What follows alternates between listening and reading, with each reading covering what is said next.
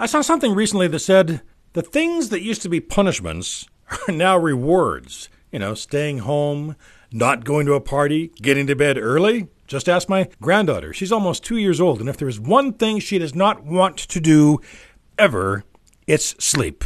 I don't know, does she fear she might miss something?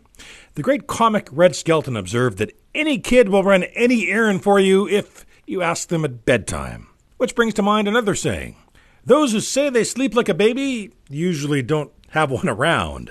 So on the weekend, my granddaughter was staying over. She fought bedtime long past when she should have been asleep, then got up at 4 a.m. with lots of energy. Mid morning, she was fading, but howled when I tried to put her down. So I cuddled her in, started reading her books, and in no time she drifted off.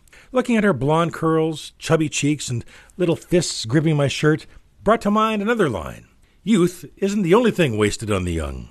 Add sleeping to that list. I'm Murray Wood.